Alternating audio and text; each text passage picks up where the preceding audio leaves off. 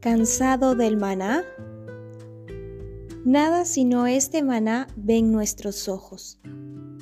Números 11:6 Una joven pareja de recién casados se mudó a una localidad en el corazón de las montañas rocosas.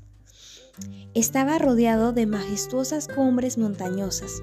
Esta imponente belleza de estas laderas cambiaban según las estaciones la nieve resplandeciente, las flores silvestres de colores brillantes e intensos, y en otoño las hojas doradas.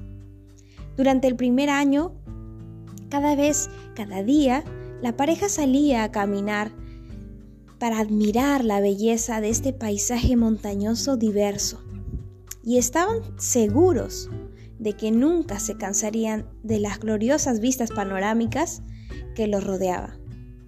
Sin embargo, se cansaron.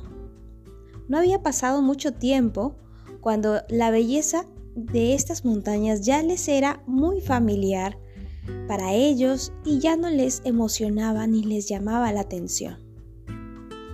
Voy a traer a recuerdo una historia, una parte de la historia de la, de la Biblia donde nos habla acerca de los israelitas que poco después de que los israelitas escapasen de Egipto al desierto, se les terminó la comida.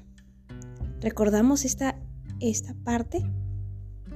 Pero Dios escuchó su clamor y los alimentó sobrenaturalmente con una provisión diaria de maná. Ellos al principio eh, deben haber estado impresionados y con mucha eh, mucha fe, convencidos, creyendo en que Dios les ha proveído de, de manera sobrenatural.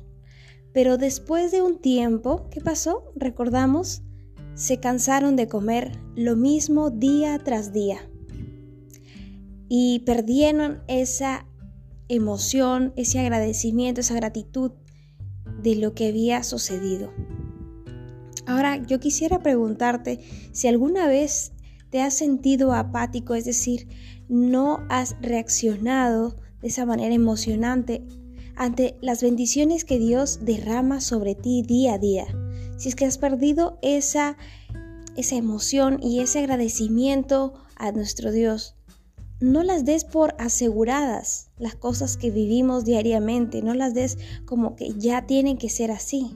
Más bien recuerda dar gracias a Dios por las provisiones diarias en nuestra vida, esa fortaleza que nos da y por las incomparables y las incontables cosas buenas que te da todos los días.